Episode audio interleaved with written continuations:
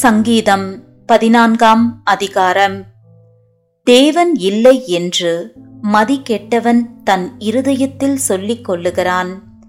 அவர்கள் தங்களைக் கெடுத்து அருவருப்பான கிரியைகளை செய்து வருகிறார்கள். நன்மை செய்கிறவன் ஒருவனும் இல்லை.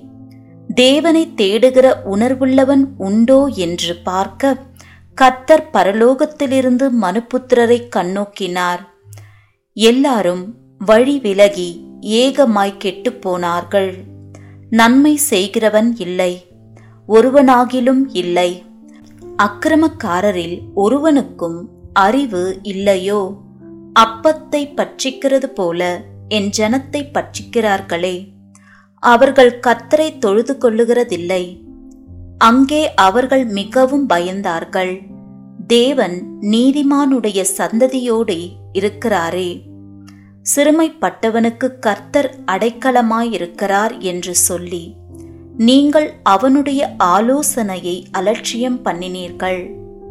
சியோனிலிருந்து இஸ்ரவேலுக்கு ரட்சிப்பு வருவதாக கர்த்தர் தம்முடைய ஜனத்தின் சிறையிருப்பை திருப்பும்போது யாக்கோபுக்கு களிப்பும் இஸ்ரவேலுக்கு மகிழ்ச்சியும் உண்டாகும்.